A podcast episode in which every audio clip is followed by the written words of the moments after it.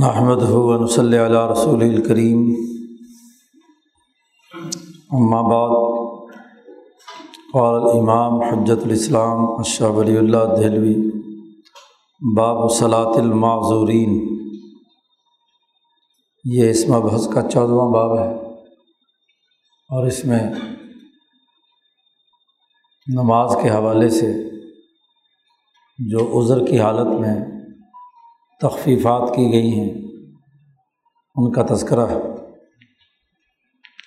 ہر نظام میں جہاں بنیادی احکامات بیان کیے جاتے ہیں کہ یہ کرنا ہے اور یہ نہیں کرنا، اسی کے ساتھ ساتھ قانونی نظام میں اگر کوئی عذر لاحق ہو جائے تو پھر قانونی نظام میں یہ آپشن ہونی چاہیے۔ کہ اگر یہ کام کسی اور طریقے سے کر لیا جائے یا عذر کی حالت میں اس کی ادائیگی کی نوعیت کیا ہو، یہ بھی ضروری ہے۔ تو جب نظام نماز کا قائم کیا اور اس کے بنیادی احکامات بیان کیے ہیں، تو یہ بھی لازمی تھا جن کو عذر لاحق ہو جائے، ان کے لیے نماز کی کیا نوعیت ہے۔ اس لیے شاہ صاحب یہ باب لائے ہیں اور یہی بنیادی اصول اور ضابطہ بیان کیا ہے کہ لمہ کانا من تمام تشریح کسی قانونی شرعی نظام کی تکمیل تبھی ہوتی ہے کہ یبین الحم اور رخص عند الاظار انسان کو آزار لاحق ہو جائیں تو رخصتوں کا نظام کیا ہو؟ رخصت کا طریقۂ کار کیا ہو؟ تاکہ جن لوگوں کو عبادات سر انجام دینے کا پابند بنایا گیا ہے، ان کی طاقت کے دائرے کے اندر رہ کر ہی وہ عمل ممکن ہو سکے۔ کیونکہ انسانوں کو ان کی طاقت سے زیادہ تو کسی چیز کا مکلف نہیں بنایا گیا۔ پہلی بات تو یہ ہے۔ دوسری بات یہ ہے کہ یہ رخصتوں کا نظام ہر انسان کی اپنی ذاتی خواہشات کے مطابق نہیں ہونا چاہیے۔ اور رخصتوں کے نظام کے لیے یہ ضروری ہے کہ جو قانون ساز ادارہ ہے، وہی طے کرے کہ کس انسانی مسئلے یا کس عذر کے موقع پر کن کن کاموں کی رخصت ہے۔ اگر ہر آدمی کو انفرادی طور پر خود ہی رخصت لینے اور رخصتوں کے مطابق کام کرنے کا موقع دیا جائے تو انسانی طبیعت ایسی واقع ہوئی ہے کہ وہ اس سے ناجائز فائدہ اٹھاتی ہے۔ اس لیے یہ ضروری ہے کہ جو قانون سازی کرنے والا ہے، شارع ہے، وہی متعین کرے۔ وہ یقون قدر و ظالی کا مف وزن الشارع۔ کہ رخصتوں کی مقدار کیا ہے؟ یہ شارع کے سبرد ہونی چاہیے جو قانون ساز ہے۔ لیورا یا فی اتوسط تاکہ درمیانے درجے کے معاملات طے کیے جائیں، اس کی رعایت رکھی جائے۔ نہ تو اس طرف کی انتہا ہو کہ بہت سخت قوانین نافذ کیے جائیں عذر کی حالت میں اور نہ ہی بالکل آزاد چھوڑ دیا جائے۔ درمیانہ درجہ اختیار کرنا ضروری ہے۔ یہ ضروری ہے کہ جو قانون ساز ہے، اس کے سفرد یہ کام کیا جائے۔ نہ یہ کہ لوگوں کے سفرد کیا جائے۔ کیوں؟ کہ فیوف ریتو وہ افراد و تفرید کا شکار ہوتے ہیں، یا یوفر ریتو افراد کرتے ہیں یا تفریح ادھر یا ادھر۔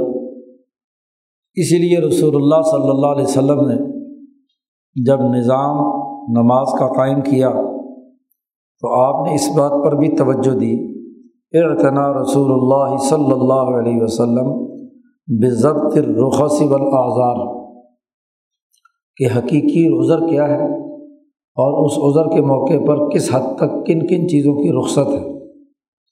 یہ رخصتوں کا نظام اور آزار یا عذروں کی تعین یہ خود نبی کرم صلی اللہ علیہ وسلم نے متعین کی۔ اس حوالے سے جو آپ صلی اللہ علیہ وسلم کی احادیث کا مجموعی طور پر جائزہ لیا جائے تو اس سے یہ بات واضح ہوتی ہے کہ رخصتوں کا جو بنیادی اثاثی اصول آپ صلی اللہ علیہ وسلم کے پیش نظر رہا ہے، وہ یہ کہ یون ذرا الا اصل تعاق سب سے پہلے تو جو کام لوگوں سے مطلوب ہے، اس کی اصل اور بنیادی جڑ ختم نہیں ہونی چاہیے۔ جو کام لینا ہے، وہ کام ضرور ہونا چاہیے۔ کیوں عبادت فرض کی گئی ہے؟ کیوں یہ انسانوں کے ذمے کام لگایا گیا ہے؟ تو اس کی جو اصل بنیادی اثاث ہے، وہ ختم نہیں ہونی چاہیے۔ حسب معطا امر بھی حکمت البر، اس کے مطابق کہ اصول البر والاسم یعنی اصول البر کی بنیاد پر، اس کی حکمت کی بنیاد پر کہ یہ نیکی کیوں لازمی قرار دی گئی ہے، وہ اس کے مطابق ان آزار کا تعین بھی ہو اور ان عبادات کا تعین بھی ہونا چاہیے۔ تاکہ یہ بات طے شدہ ہے کہ انسان ہر حالت میں اس بنیادی اثاثی اصول کو کسی بھی حالت میں نہ چھوڑے، اسے مضبوطی سے پکڑے رکھے۔ فیعز علیہ بن نواز علاق الحال ہر حالت میں۔ و یونظر الا حدود و ضوابط شر شارع نبی اکرم صلی اللہ علیہ وسلم نے خاص طور پر ایک تو اس بات کو نظر میں رکھا کہ اصل طاعت برقرار رہنی چاہیے اور پھر اس بات پر بھی توجہ رکھی کہ اس کی حدود اور اس کے ضابطے متعین ہونے چاہیے۔ کیونکہ جب تک آپ کسی قانون کی حدود متعین نہیں کرتے اور اس کے ضابطہ بندی نہیں کرتے تو عمل درآمد درست طور پر نہیں ہو سکتا۔ کیونکہ جب کوئی ضابطہ نہیں ہے، جب کوئی طریقۂ کار حد بندی نہیں کسی چیز کی کی بھی، تو لوگ اپنی مرضی سے جو چاہے کبھی ادھر کر لیں، کبھی ادھر کر لیں۔ سسٹم تو تبھی بنتا ہے جب ضابطے بنائے جائیں اور قوانین کی حد بندی کی جائے۔ تو شار علیہ السلام نے یہ کام کیا۔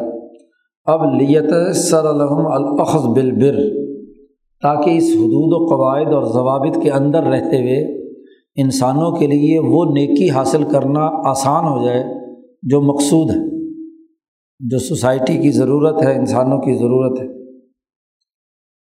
فیوسر رفیہ اسقاطن و ابدالن چنانچہ نبی کرم صلی اللہ علیہ وسلم نے اس بنیادی اثاثی اصول کو سامنے رکھتے ہوئے کچھ چیزوں کو تو ساکت کر دیا کہ یہ معاف ہے اور کچھ چیزوں کو معذر کی وجہ سے کسی دوسری نوعیت میں بدل دیا۔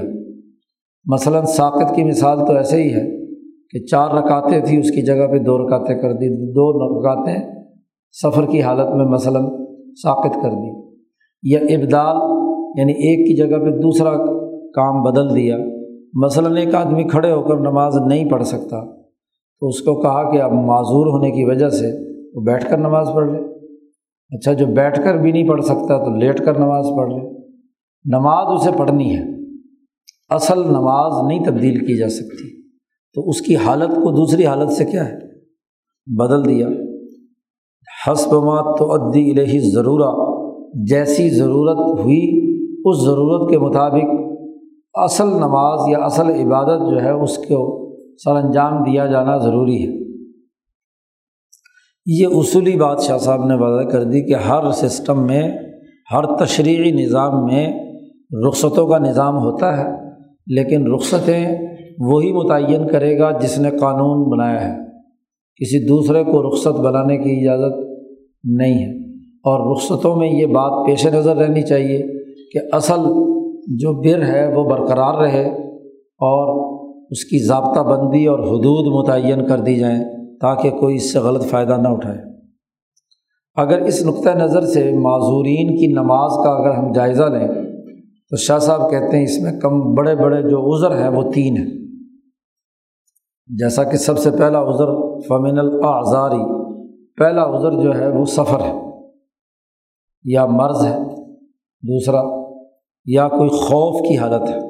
ممکنہ طور پر جو عذر لاحق ہو سکتے ہیں وہ یہ تین ہی ہیں کہ ایک انسان سفر کی مشقتیں برداشت کر رہا ہے سفر کی حالت میں۔ دوسرا ممکنہ جو عذر لاحق ہو سکتا ہے وہ جسمانی کوئی مرض ہے۔ تیسرا یہ ہو سکتا ہے کہ آپ خوف کی حالت میں ہیں۔ مثلاً کوئی جنگ مسلط ہوئی بھی ہے اور جنگ، حالت جنگ میں ہے، تو اس خوف کی حالت کی نماز کیسے ہوگی؟ تو صلاۃ الخوف صلاۃ المریض اور صلاۃ السفر، یہ تین ممکنہ عذر ہو سکتے تھے۔ نبی اکرم صلی اللہ علیہ وسلم نے تینوں عذروں سے متعلق بنیادی قانون سازی کر کے ان تینوں حالتوں میں نماز کیسے ادا کی جائے، اس کا طریقۂ کار وضع کر دیا۔ تو فامین الآزار سب سے پہلا عذر جو ہے، وہ سفر ہے۔ سفر میں کیا عذر ہے؟ شاہ صاحب کہتے ہیں فی ہی من الحرج مالا یحتاج و الا بیان۔ سفر میں ایک ایسا حرج انسان کو لاحق ہوتا ہے کہ جس کو بیان نہیں کیا جا سکتا۔ بیان کرنے کی ضرورت نہیں، ہر آدمی جب سفر کرتا ہے، تو اسے خود ہی اس بات کا احساس ہوتا ہے۔ نبی کرم صلی اللہ علیہ وسلم نے فرمایا کہ اصفر و تم من النار۔ یہ سفر جو ہے وہ جہنم کے ٹکڑوں میں سے ایک ٹکڑا ہے، آگ کی حالت ہے۔ کیونکہ سفر میں انسان کے لیے تین بڑے مسئلے ہوتے ہیں۔ وقت پر کھانا نہیں ملتا، بھوک برداشت کرنی پڑتی ہے۔ نیند بری نہیں ہوتی۔ یہ سفر کا جو سب سے بڑا دوسرا یعنی انسان مسلسل سفر کی حالت میں اگر ہے، اسی طریقے سے انسان جو ہے اس کو بھوک وغیرہ لگتی ہے تو وہ آدمی بھوکا رہتا ہے۔ پانی پیا کھانا نہیں ملتا، نیند پوری نہیں ہوتی اور مصیبت اور مشقت برداشت کرنی پڑتی ہے کہ آدمی پرانے زمانے میں تو خاص طور پر اونٹوں پہ، سواری پہ سفر کرتا ہے، تو ویسے ہی انسان کے جسم کی چول چول ہل جاتی ہے، تو مصیبت اور تکلیف کی حالت پیدا ہوتی ہے۔ تو ظاہر ہے کہ ان تینوں میں کیا ہے؟ انسان کو مشقت ہوتی ہے، حرج لاحق ہوتا ہے۔ تو فشارہ رسول اللہ صلی اللہ علیہ وسلم لہو رخصن نبی اکرم صلی اللہ علیہ وسلم نے اس حوالے سے رخصتیں، رخصتوں کا ایک نظام بنا دیا۔ ان رخصتوں کے نظام میں بھی کئی پہلو ہیں۔ سفر کی صورت میں کن کن چیزوں میں رخصتیں دی گئی ہیں؟ ان میں سب سے پہلی چیز نماز ہے۔ اور نماز میں جو کام کیا گیا وہ ہے منہا القصر، کہ نماز میں قصر کا حکم دیا گیا ہے۔ اب قصر نماز کی تعداد، رکعتوں کی تعداد کم کر دی گئی۔ تو اس کے لیے وہ اصل اصول جو پیچھے شاہ صاحب نے بیان کیا تھا کہ اب کا اصل اعداد الرکعات رکعات کی جو اصل تعداد تھی وہ برقرار رکھی جائے۔ اس میں کوئی تغیر و تبدل نہ ہو۔ اور اصل رکعت جیسے کہ پیچھے حضرت عائشہ صدیقہ رضی اللہ تعالیٰ عنہ کی حدیث کے تناظر میں بات ہو چکی ہے کہ وہ گیارہ رکعتیں ہیں۔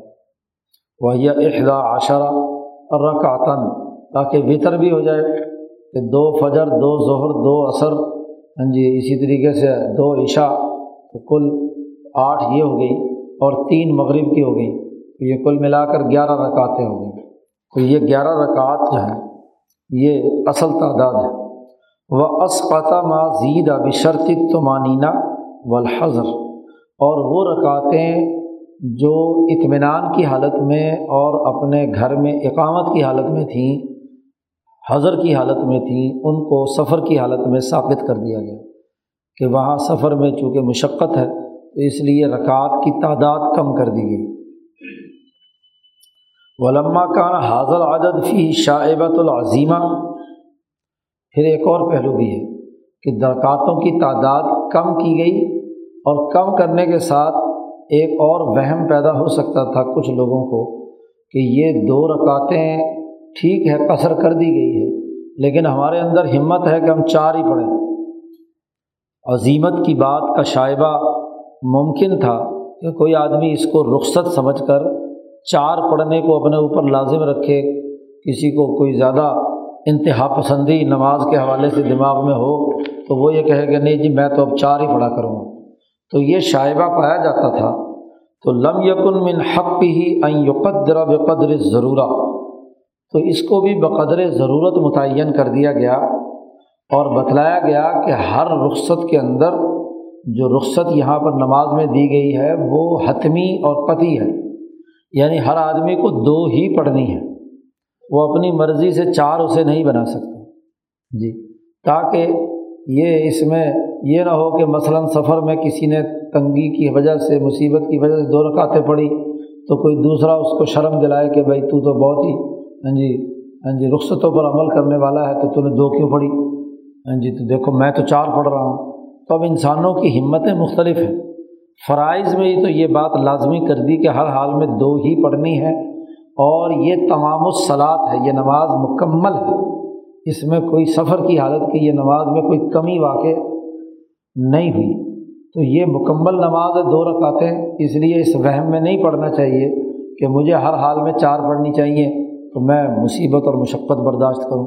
ہاں اگر کسی کو زیادہ شوق ہے تو وہ نفلیں پڑھنا چاہتا ہے، اطمینان کی حالت ہے تو پڑھتا رہے، وہ اس کا انفرادی مسئلہ ہے۔ لیکن جماعت کے ساتھ جب نماز مسافروں کی ہوگی تو تمام کی رعایت رکھ کر دو ہی پڑھنی ہے، اس سے زائد نہیں پڑھی جا سکتی، چار نہیں پڑھی جا سکتی۔ وہ یوزیق فی ترخیصی ہی کلت تضیق اگر چار پڑھنے کو عظیمت قرار دیا جائے کہ بہت نفع کی بات ہے، تو پھر اس رخصت کے اندر بھی تنگی پیدا ہو جائے گی۔ لوگ سمجھیں گے کہ جی دیکھو جی مجھے لوگ کیا کہیں گے کہ میں دو پڑھ رہا ہوں۔ تو اس لیے نبی اکرم صلی اللہ علیہ وسلم نے یہ بات واضح کر دی۔ کیا اصل میں یہاں ایک اور بات کو اس طرف اشارہ کر رہے ہیں شاہ صاحب کہ یہ جو قصر کی نماز کا حکم آیا تھا سب سے پہلے، یہ جنگ میں خوف کی حالت کا مسئلہ تھا کہ خوف جب ہو قرآن کی حکیم کی آیت ہے کہ ویدا ضرب تم فلعرض فلحی علیکم جناح تقسرو منت صلاح ان خف تم این کم الدینہ اگر تمہیں ڈر ہو کہ تم کسی فتنے اور آزمائش میں پڑھو یعنی کوئی جنگ بم کا مسئلہ ہے یا چوروں اور ڈاکوؤں کی بات ہے، تو خوف کی حالت ہو تو آپ قصر کر سکتے ہیں۔ قرآن کی آیت تو صرف اتنی ہے۔ تو خود نبی اکرم صلی اللہ علیہ وسلم نے وضاحت فرما دی کہ یہ جو خوف کی یہاں شرط لگائی ہے، ان خف تم یہ شرط لازمی اور ضروری نہیں ہے۔ یعنی خوف نہ بھی ہو تو تب بھی آپ دو رکعت نماز ہی پڑھیں گے۔ کہ ان شرط الخوف فی الآیتی آیت کے اندر جو خوف کی شرط لگائی گئی ہے، یہ صرف اس وقت کے موقع پر فائدے کو بیان کرنے کے لیے ہے کہ اس کا ایک فائدہ یہ ہے کہ اگر خوف کی حالت میں ہو تو وہ مختصر دو رکعت پڑھ کر فارغ ہو جائے گا۔ اس کا مفہوم مخالف ایک معتبر نہیں ہے کہ لا مفہوم لہو۔ یہ ایک اصطلاح ہے فقہ کی، اصول فقہ کی، کہ یہ مفہوم مخالف نہیں ہے یعنی اگر خوف نہ ہو تو پھر آپ قصر نہیں کر سکتے، یہ مطلب شاید کا نہیں ہے۔ اس کو بیان کرنے کے لیے نبی کرم صلی اللہ علیہ وسلم کے جملے جو امام مسلم نے نقل کیے ہیں، مسلم شریف کی یہ روایت ہے کہ نبی کرم صلی اللہ علیہ وسلم نے، اور اس کا بھی ایک پس منظر ہے کہ عمر فاروق رضی اللہ تعالیٰ عنہ بڑے طاقتور اور بہادر آدمی تھے، جسمانی طور پر بھی بڑی قوت والے تھے۔ تو اس لیے حضرت عمر نے کہا کہ اگر کیا ہوا، اگر ہم چار پڑھ لیں تو ضروری ہے دو ہی پڑھنا۔ اس وقت حضرت عمر فاروق کو نبی اکرم صلی اللہ علیہ وسلم نے فرمایا کہ یہ صدقتم تصدق اللہ بحا علیکم۔ یہ جو دو رکعتیں تمہارے لیے بنائی ہیں اور دو رکعتیں چھوڑنے کا حکم دیا ہے سفر میں، یہ اللہ کا دیا ہوا صدقہ ہے۔ اور جب اللہ کسی کام کا صدقہ اور خیرات کرے، تو اس کو فق بلو صدقت ہو اللہ کے دیے ہوئے صدقے کو قبول کرو۔ جب اللہ نے ہماری سہولت دی ہے، تو کیا ضرورت ہے بلا وجہ اپنی طرف سے چار پڑھنے کی؟ تو عمر فاروق سے یہ بات نبی اکرم صلی اللہ علیہ وسلم نے کہہ کر یہ بات واضح کر دی کہ یہ اللہ کی طرف سے دیا ہوا صدقہ ہے، لہٰذا صدقہ قبول کرو، حکم دے دیا۔ تو وضاحت کر دی کہ قصر ہر حالت میں کرنی ہے، چاہے خوف کی حالت ہو یا نہ ہو۔ جب بھی سفر کی حالت ہوگی تو سفر کے اندر تمہیں قصر کرنی ہے۔ یہی وجہ ہے کہ نبی اکرم صلی اللہ علیہ وسلم نے ہمیشہ قصر ہی کی۔ جتنے اسفار چوراسی جنگیں نبی اکرم صلی اللہ علیہ وسلم نے لڑی ہیں، جن میں جن غزوات میں خود نبی اکرم صلی اللہ علیہ وسلم شریک ہوئے، تو آپ نے ہر سفر میں اور فتح مکہ کا سفر، حج کا سفر، ہر سفر میں آپ صلی اللہ علیہ وسلم نے دو ہی رکعتیں پڑھی ہیں۔ کبھی آپ صلی اللہ علیہ وسلم نے مسلسل اور مستقل ہاں جی چار رکعتیں نہیں پڑھی۔ جی اللہ ماشاء اللہ کبھی کبھی ہاں جی فل جملہ اتمام کے طور پر واضح کر دیا کہ یہ جائز ہے۔ یہ چونکہ امام شافی وغیرہ کے نزدیک چار پڑھنا جائز ہے، احناف کے نزدیک تو یہ جائز بھی نہیں ہے۔ اگر کسی آدمی نے چار رکعتیں نماز پڑھی تو امام ابو حنیفہ کا مسلک یہ ہے کہ دوبارہ پڑھے نماز۔ یعنی جو اصل فقہ کا مذہب، لیکن بعض پھر بعض میں علماء نے کہا کہ چلو، سجدہ صاحب اگر کر لیا ہے تو پھر تو نماز ہو جائے گی۔ ورنہ تو جو فق بلو صدقت کا یہ حکم جو ہے، یہ تقاضا کرتا ہے کہ ہر حال میں دو ہی پڑھے اور اگر اس نے غلطی سے چار پڑھ لی ہیں تو سجدہ صاحب کرے، اگر نہیں کیا تو نماز کا اعادہ کرے، دوبارہ پڑھے نماز۔ کیونکہ اللہ کا دیا ہوا یہ صدقہ ہے، اس کے اندر ترمیم و تنسیق نہیں ہو سکتی۔ تو اس لیے فہو سنت موقع یہ نبی اکرم صلی اللہ علیہ وسلم کی تاکیدی طریقۂ کار اور سنت ہے۔ کہ ہر حال میں رکعت قصر کی دو ہی پڑھنی ہے۔ ولا اختلاف فی معرویہ من جواز الاتمام اس بارے میں کوئی اختلاف نہیں ہے کہ نماز مکمل ہے۔ یہ دو رکعتیں نماز جو ہیں، یہ مکمل ہے۔ اور وہ ان رکعتعین فی سفری تمام غیر قصر۔ اصولی بات یہ ہے کہ سفر کی حالت میں دو رکعتیں ہی مکمل نماز ہے یہ حقیقت میں قصر نہیں ہے۔ لہن یم کنو اس لیے کہ یہ بات ممکن ہے کہ اصل واجب جو تھا شروع میں، وہ دو ہی رکعتیں تھیں۔ جیسے کہ پیچھے حضرت عائشہ صدیقہ کی روایت میں گزرا ہے کہ شروع میں دو ہی رکعتیں فرض ہوئی تھیں اور اس کے بعد جب حضر کی حالت، اطمینان کی حالت ہوئی تو وہاں مزید دو دو رکعتیں بڑھا دی گئی وماض علی کا یقون الاتمام مجزین بالاولا کہ اتمام کرنا اس کے ساتھ ساتھ ہاں جی یہ اولا ہے کہ ایک آدمی مکمل نماز پڑھے۔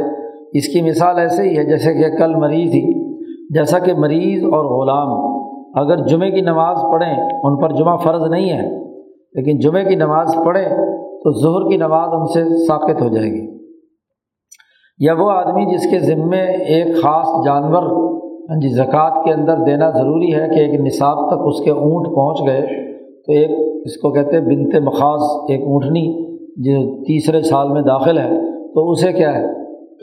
صدقے کے اندر، زکوٰۃ کے اندر دینا ضروری ہے۔ تو اگر ایک آدمی نے اس اونٹنی کے بجائے اپنا باقی سارا مال ہی اللہ کے راستے میں دے دیا، تو وہ بیچاری اونٹنی کا اس کی ذمہ واجب ہوگی۔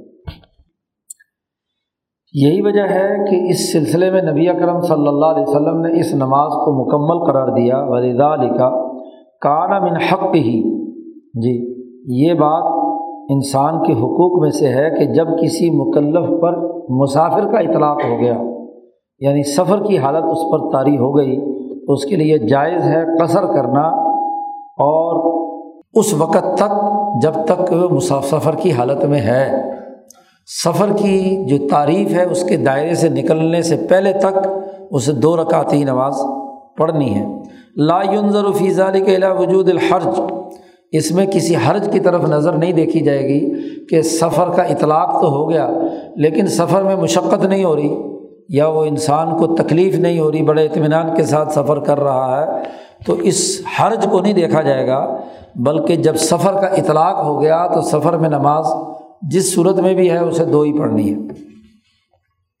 ولا الا عدم القدرت اتمام اور نہ اس بات کو دیکھا جائے گا کہ وہ آدمی مکمل نماز پڑھنے کی قدرت نہیں رکھتا، یہ بات بھی نہیں دیکھی جائے گی۔ بس سفر، مسافر ہونا اور مسافر کب ہوتا ہے، اس کی تفصیل آگے بیان کر رہے ہیں۔ تو یہ مسافر ہونا ہی کافی ہے کہ جب سفر شروع ہو گیا تو خ کسی بھی حالت میں ہے، اسے دو ہی رکعت پڑھنی ہے۔ لنّ وظیفہ تو منہاظہ شان ابتدا ان اس لیے کہ یہ دو رکعت نماز، یہی وظیفہ ابتدان اس پر فرض ہوا ہے۔ لہٰذا ہر حال میں اسے چاہے وہ بہت ہی اچھی لگژری سفر کیوں نہ کر رہا ہو، تب بھی اسے سفر کی حالت میں دو ہی رکعتیں پڑھنی ہے چار نہیں پڑھنی۔ وہ قول ابن عمر رضی اللہ تعالیٰ عنہ۔ اور یہی حضرت ابن عمر رضی اللہ تعالیٰ عنہ کا قول بھی ہے کہ انہوں نے ارشاد فرمایا کہ ثن رسول اللہ صلی اللہ علیہ وسلم صلاۃ صفر رکعتعینی وہ ہما تمام غیر قصر۔ کہ رسول اللہ صلی اللہ علیہ وسلم نے جو سنت جاری کی ہے وہ یہ کہ سفر کی دو ہی رکعتیں ہیں اور دو رکعتیں ہی مکمل نماز ہے اور حقیقت میں یہ قصر نہیں ہے۔ اصطلاح میں قصر کہہ دیا کہ جی چونکہ آدمی جب مقیم ہوتا ہے تو چار پڑھتا ہے، تو اس نقطۂ نظر سے اسے قصر کہہ دیا، ورنہ حقیقت میں دو رکعتیں ہی مکمل نماز ہے اب سفر کی مدت کیسے معلوم ہوگی کہ مسافر کون ہے؟ اس کو طے کرنے کا کیا طریقہ ہے؟ اس کے لیے شاہ صاحب نے پہلے ایک علمی قاعدہ اور ضابطہ بیان کیا ہے۔ اور پھر اس سفر کو معلوم کرنے کا جو طریقۂ کار نبی کرم صلی اللہ علیہ وسلم کی احادیث اور دین کی مجموعی تعلیمات سے واضح ہوا ہے، اسے بیان کیا ہے۔ عالم علمی طور پر یہ بات جان لینی چاہیے کہ سفر، مثلاً قرآن نے یہاں کہا کہ تم سفر کی حالت میں ہو ضرب تم فی العرض تو تم پر کوئی حرج نہیں ہے کہ تم نماز قصر کرو۔ اب سفر ایک اصطلاح ہے جو قرآن نے استعمال کی ہے۔ یا مثلاً شاہ صاحب نے کہا کہ فرض کیا ول اقامہ کہ ایک آدمی مقیم ہے کسی جگہ پر تو وہ چار پڑے گا۔ تو مقیم ایک اصطلاح ہے۔ قرآن نے اسے استعمال کیا ہے۔ یا اسی طریقے سے مثلاً قرآن نے کہا کہ ذنا کرنے والے مرد اور عورت پر کیا ہے؟ کوڑے ہیں۔ تو ذنا ایک اصطلاح ہے۔ تو ذنا سے مراد کیا ہے؟ یہ مطلب واضح کرنا اصطلاحات کے جو معنی اور مفاہیم ہیں، یہ متعین کرنا ایک بنیادی قانونی ہاں جی طریقۂ کار ہے۔ جب آپ کوئی بھی قانون نافذ کرتے ہیں اور اس میں کوئی اصطلاح استعمال کرتے ہیں، تو اس اصطلاح کو بھی کسی قاعدے اور ضابطے میں منظمت کیا جائے گا۔ اگر وہ اس کا قاعدہ اور ضابطہ اور اس کی اصطلاح کا مفہوم نہ متعین کیا جائے، تو دراصل وہ ناقص قانون سازی کہلاتی ہے۔ وہ گویا کہ آپ عمل درآمد نہیں کرنا چاہتے۔ اس لیے آپ دیکھتے ہیں کہ دنیا بھر میں جب پارلیمنٹ کی ایکٹ بناتی ہیں اور کوئی نیا ہاں جی کوئی قانون نافذ کرتی ہیں، تو اس میں ہر اصطلاح کا مفہوم متعین کیا جاتا ہے۔ جی سوائے ماشاء اللہ پاکستان کے کہ یہاں بعض اوقات ایسی قانون سازی ہوتی ہے جس میں اس کو جو مرضی مطلب نکال لو۔ اب دہشت گردی جرم ہے، دہشت گردی ہے کیا؟ اس کی کوئی تعریف تو ہو، کوئی ضابطہ طریقۂ کا تو منظمت ہو، ورنہ تو انتظامی اختیارات کے تحت جس کو چاہے مرضی دہشت گرد بنا دو، جس کو چاہے کیا ہے پرامن بنا دو۔ مثلاً، تو اسی طریقے سے ہر جو بات بیان کی جا رہی ہے، اس اصطلاح کا ایک باقاعدہ پس منظر، دائرہ کار، حدود اربا متعین کرنا ضروری ہوتا ہے۔ تو شاہ صاحب کہتے ہیں، جیسے مثلاً سفر ہے، مقیم ہونا ہے، یا ذنا ہے، یا مثلاً چوری ہے، سرقہ ہے۔ قرآن نے کہا بس سارے کو بس سارے کا تو فخت ویدیہ ہوگا جو چوری کرنے والا مرد اور چوری کرنے والی عورتیں، ان کے ہاتھ کاٹ دو۔ تو پہلے سرقہ کی تعریف تو کرو نا کہ تعریف کیا ہے؟ کہ کس کو چور کہیں گے، جس کے ہاتھ کاٹنے ہیں۔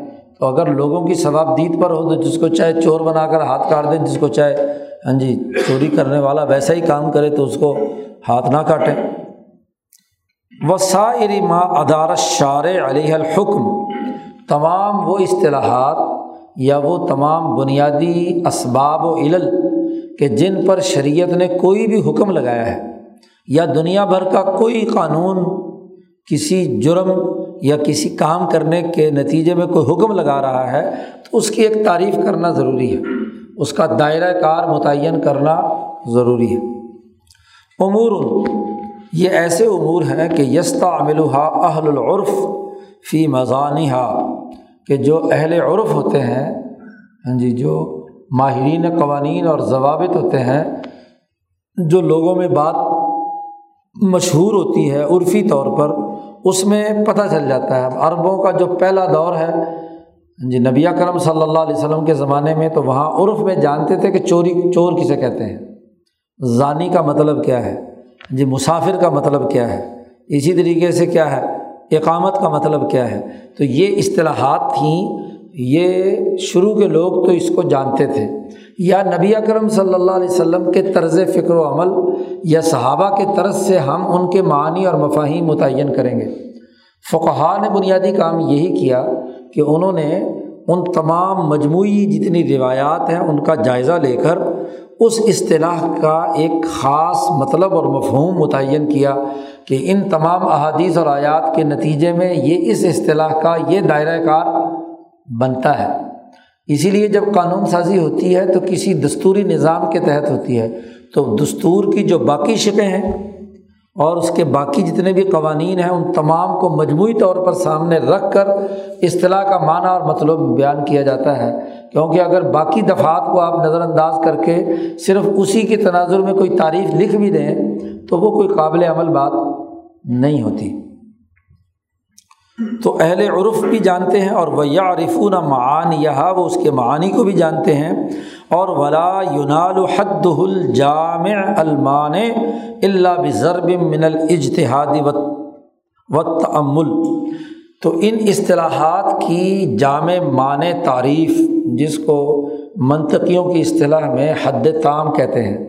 یعنی ایسی تعریف جس تعریف کے جتنے افراد ہیں وہ اس کے دائرے میں داخل رہیں اور جو اس دائرے سے باہر ہیں وہ باہر رہیں وہ اس کے اندر شامل۔ یعنی مبہم تعریف نہیں، دو ٹوک واضح اور قطعی۔ اور اگر منطق کی زبان میں بات کریں تو منطقی لوگ اسے کہتے ہیں جنس اور فصل، جہاں کسی بھی چیز کے جتنے مشترکات ہیں تو وہ جنسی مشترکات وہ بھی ہوں اور اس کے نوعی امتیازات، کیونکہ ہر چیز اپنے کچھ مشترکات رکھتی ہے اور ہر چیز کوئی نہ کوئی اپنے نوعی خواص اور امتیازی خصوصیات رکھتی ہے۔ تو جب تعریف کی جائے تو اس میں جنس اور فصل دونوں چیزیں جو ہیں وہ واضح طور پر سامنے آئیں تاکہ پوری تعریف ہو سکے۔ مثلاً حیوان میں تمام حیوانات شریک ہیں، یہ انسان کی جن سے قریب ہے۔ اور کہا ناطق، تو ناطق فصل قریب ہے کہ کوئی اور جانور بولتا نہیں ہے، سوائے انسان کے۔ انسان ایک ایسا جانور ہے جو بولتا ہے۔ تو اس لیے تعریف منطقیوں نے انسان کی کی کہ حیوان ناطق۔ تو اسی طریقے سے اس سفر کی بھی اگر ہاں جی تعریف کرنی ہے، تو اس کی جن سے قریب اور فصل قریب سے اس کی تعریف ہوگی تو وہ متعین ہو جائے گی۔ تو ایسی حد، ایسی تعریف جو الجامع، المانع ہو یعنی اپنے افراد کو جو اس دائرے میں آتے ہیں، ان کو جمع کرنے والی ہو، اس تعریف کے ذیل میں آ جائیں۔ اور جو اس دائرے سے باہر ہیں، ان کو روک دے کہ وہ اس کے اندر داخل نہ ہوں۔ اب حیوان ناطق کی تعریف میں مثلاً انسان میں انسان ہی آئے گا، اس تعریف میں کوئی گدا بیل، بھینس وغیرہ اس کے اندر داخل نہیں ہوگا۔ تو یہ جو جامع معنی تعریف نکالنا ہے، یہ اجتہاد ہے۔ اجتہاد کے بغیر نہیں ہو سکتا۔ بزرب من الجتہادی و تعمل غور و فکر کرنا ہوگا، اجتہاد کرنا ہوگا۔ تبھی ہمیں مطلب معلوم ہوگا کہ اس سفر کی جو صحیح تعریف ہے، وہ کیا ہے۔ شاہ صاحب نے یہاں اصول فقہ کی ایک علمی اور قانونی بحث چھیڑ دی۔ شاہ صاحب کہتے ہیں، ومن المحم معرفت الطریق الاجتہاد بڑی اہم ترین بات یہی ہے کہ اجتہاد کا طریقۂ کار متعین کیا جائے، کہ وہ طریقۂ اجتہاد اس کی معرفت حاصل کی جائے۔ دیکھو، دنیا کے ہر علوم میں اصطلاحات کے بغیر کام نہیں ہوتا۔ کیونکہ ہر بات کو پوری تفصیل کے ساتھ آپ اپنے لیکچر میں کسی کو بیان کریں یا کسی کو تربیت دیں، وہاں تو آپ کو صرف ایک اصطلاح استعمال کرنی ہے اور جو اس علم کے جاننے والے ہیں، وہ فوراً سمجھ جائیں گے کہ اس کا مطلب کیا ہے۔ اور اسی کی بنیاد پر تعلیم و تربیت اور مہارت حاصل کی جاتی ہے اور کام آگے بڑھتا ہے۔ تو شاہ صاحب کہتے ہیں کہ یہاں اس فقہی قانون اور ضابطے میں شریعت کے حوالے سے اجتہاد کی کا طریقۂ کار جب تک معلوم نہ ہو، وہ اہمیت رکھتا ہے، اس وقت تک بات درست طور پر سمجھ میں نہیں آتی۔ شاہ صاحب کہتے ہیں کہ چلو اب ہم تمہیں اجتہاد کرواتے ہیں۔ فنحن نعلم نموز جم منہا فص سفری ہم اس اشتہاد کا ایک نمونہ آپ کے سامنے رکھتے ہیں۔ سفر کے معاملے سفر چونکہ بزیر بحث جو یہاں بات ہے، وہ سفر کی حالت میں نماز کے قصر کی ہے، تو نماز سفر جو ہے وہ کیا ہے مثلاً؟ تو سفر قرآن نے تو صرف اتنا کہہ دیا کہ جب سفر پہ ہو تو تم قصر کیا کرو۔ اب خود سفر کیا ہے؟ اس کے لیے جو فقہ نے اشتہاد کرتے ہوئے جو طریقۂ کار اختیار کیا تو فنقول تو شاہ صاحب کہتے ہیں کہ یہ نمونہ بتلاتے ہوئے میں یہ ہم یہ کہتے ہیں کہ ہوا معلوم بالقسمتی والمثالی یہ بھی ایک اصطلاح ہے کہ یہ جو معلوم ہوگا ہمیں، یہ بالقسمتی والمثالی دو اصطلاحات استعمال کی ہیں کہ پہلے ہم اس کی تقسیم کریں گے کہ اس لفظ سفر میں کون کون سے ہاں جی پہلو ممکنہ طور پر ہو سکتے ہیں۔ ان کی ایک فہرست بنائیں گے کہ سفر میں یہ بھی ہو سکتا ہے، یہ بھی ہو سکتا ہے، یہ بھی ہو سکتا ہے، یہ بھی ہو سکتا ہے۔ اس کو کہتے ہیں تقسیم کرنا۔ یعنی جو کام جس کا آپ تعریف حاصل کرنا چاہتے ہیں، اس کام کے دائرۂ کار میں کون کون سے ممکنہ پہلو آ سکتے ہیں؟ یہ بھی آ سکتا ہے، یہ بھی آ سکتا ہے، یہ بھی آ سکتا ہے۔ آپ نے ایک لسٹ بنا لی۔ ہاں جی جو اس کی پہلو ہیں اس کے۔ اور پھر اس کے بعد آپ نے اس کے مطابق جو احکامات دیے گئے ہیں، ان احکامات کا جائزہ لیا، ان چیزوں کا مشاہدہ کیا بطور مثال کے، کہ کون کون سی مثالیں ہیں جہاں مثلاً نبی کرم صلی اللہ علیہ وسلم نے سفر کا اطلاق کر کے قصر کی تھی۔ جو حتمی طور پر ہمیں متعین ہے کہ یہ یہ واقعات ہیں۔ مثلاً حضور صلی اللہ علیہ وسلم نے مدینہ منورہ سے مکہ کا سفر کیا، مکہ پہنچے۔ تو آپ نے قصر کی نماز پڑھی۔ آپ صلی اللہ علیہ وسلم مثلاً غزوات میں گئے، مثلاً بدر گئے تو آپ نے کیا ہے؟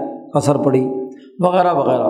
ہم نے حضور کی زندگی کے واقعات کا جائزہ لیا اور ان مثالوں سے ہمیں پتہ چلا کہ اس موقع پر نبی اکرم صلی اللہ علیہ وسلم نے سفر کیا اور یہ سفر اس کو اصطلاحی قرار دیا کیونکہ وہاں آپ نے دو رکعت نماز پڑھی۔ اور مثلاً حضور صلی اللہ علیہ وسلم وہاں ابالی مدینہ میں گئے، مثلاً تین چار میل کے فاصلے پر ہے مسجد نبوی سے، مسجد قبا یا سات آٹھ، چھ سات کلو میٹر ہے۔ تو مسجد قبا ہر ہفتے جاتے تھے، لیکن کبھی حضور نے وہاں قصر نہیں کی۔ یا عہد پہاڑ ایک ہفتے میں ایک دن جاتے تھے، تو عہد پہاڑ بھی حضور گئے تو کبھی آپ نے وہاں قصر نہیں کی۔ ہاں جی حالانکہ وہ بھی تین میل کے قریب ہے۔ یا اسی طریقے سے اور جو قریب قریب کے مقامات ہیں، حلیفہ، ذوالحلیفہ گئے، تو وہاں آپ نے قصر نہیں کی۔ تو ہم مثالوں کی فہرست بنائیں گے کہ کہاں کہاں شاعر نے یا ان قانون ساز لوگوں نے کہاں کہاں سفر کو سفر قرار دے کر نماز قصر والی پڑھی اور کہاں کہاں مکمل نمازیں پڑھی۔ تو ان مثالوں کو سالوں کو جمع کریں گے۔ ادھر سے اس کے جتنے آپشن ہیں وہ جمع کریں گے۔ تو ہم یہ دیکھیں گے کہ یہ فلانی مثال جو ہے، مثلاً اس آپشن پر فٹ ہوتی ہے کہ نہیں؟ نہیں ہوتی تو کراس لگا دیں گے۔ دوسرے پر نہیں، تیسرے پر نہیں، اور چوتھا ایک سامنے آتا ہے ہمارے پاس۔ یعنی ایک آپشن بچ جائے۔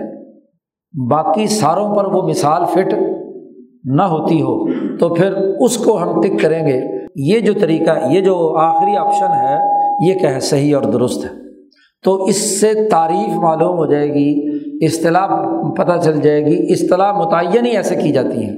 ہر علم کے اندر جو اہل علم اور ماہرین ہیں، اصطلاحات متعین کرنے کا پروسیجر یہی ہے۔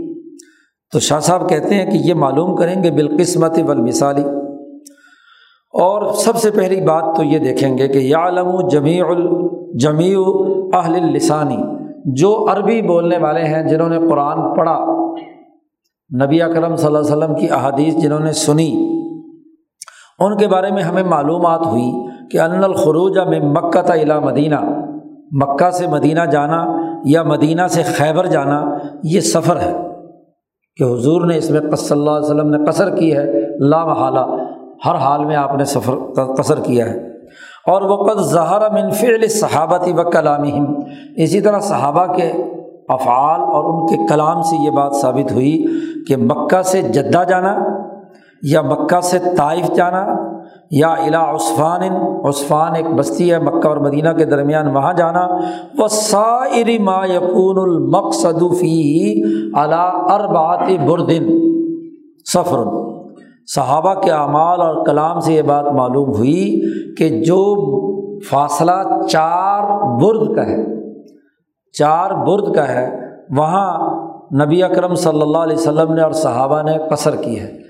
ایک برد بارہ میل کا ہے اور چار برد ہیں تو یہ اڑتالیس میل بنتا ہے۔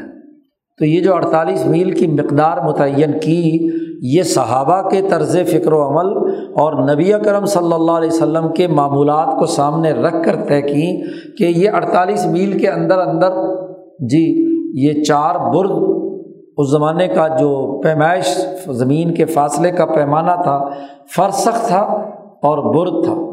تو چار برد تھے اور ہر برد کے اندر تین فرسخ ہوتے تھے اور ہر فرسخ جو ہے وہ تین میل کا ہوتا تھا۔